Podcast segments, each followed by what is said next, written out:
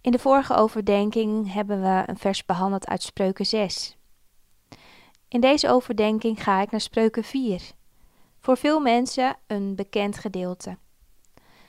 In vers 23 staat: Van alles waarover je waakt, waak vooral over je hart. Het is de bron van je leven.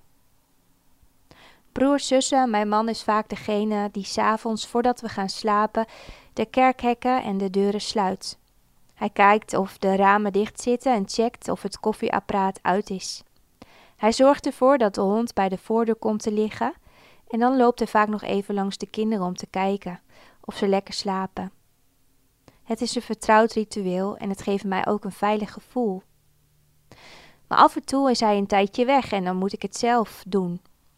Ik heb wel eens tot mijn grote schrik gehad dat ik in de ochtend wakker werd en dat de hele nacht de achterdeur wagenwijd open had gestaan. En dat was niet handig, want in die tijd was er een inbraakgolf in Hogeveen en werden we door de politie gewaarschuwd om goed op onze huizen te passen. Een onbeschermd huis brengt je in gevaar. En naast jou ook alle mensen die bij jou wonen. Het is dus nodig dat wij alert zijn op veiligheid. En tegelijkertijd kunnen we niet voor altijd de deuren van ons huis gesloten houden.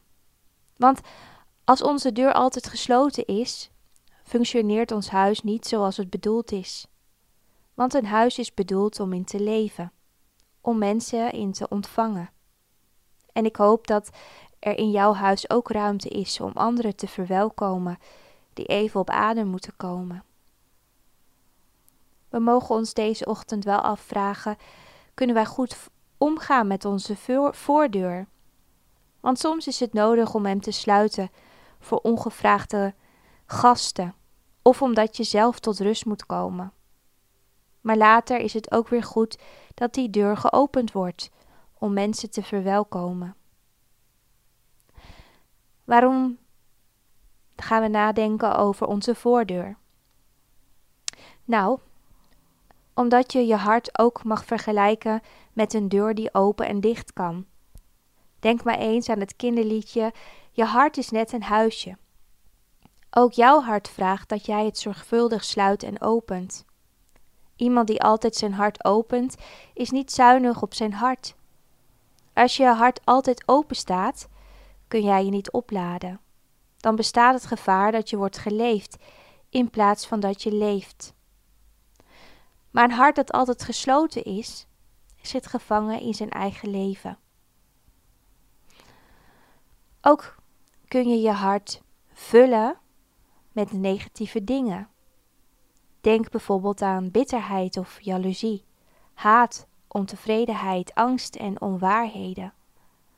Alle slechte dingen die je toelaat, vormen je denken en zetten je aan tot bepaald gedrag. Je kunt je hart ook vullen met positieve dingen. Denk aan liefde, vergeving, vrede, gerechtigheid en waarheid. En zo, broers en zussen, wat je toelaat in je hart, daarop zal je aandacht zich richten. En daarom is het zo nodig dat jij je bewust bent waarvoor en voor wie jij je hart opent, maar ook voor wie jij je hart sluit. De Bijbel is duidelijk in Spreuken 4, vers 23. Daar staat: Waak over dat wat je toelaat tot je hart, want dat is de bron van je leven. Het is een waarschuwing. En daarom is het goed dat je eens gaat kijken naar je hart. Daarom de oproep dat je je hart mag en eigenlijk ook moet beschermen voor verkeerde gedachten, voor verkeerde mensen. Waak over je hart door in het reine te komen met de moeilijkheden die zich voordoen in je leven.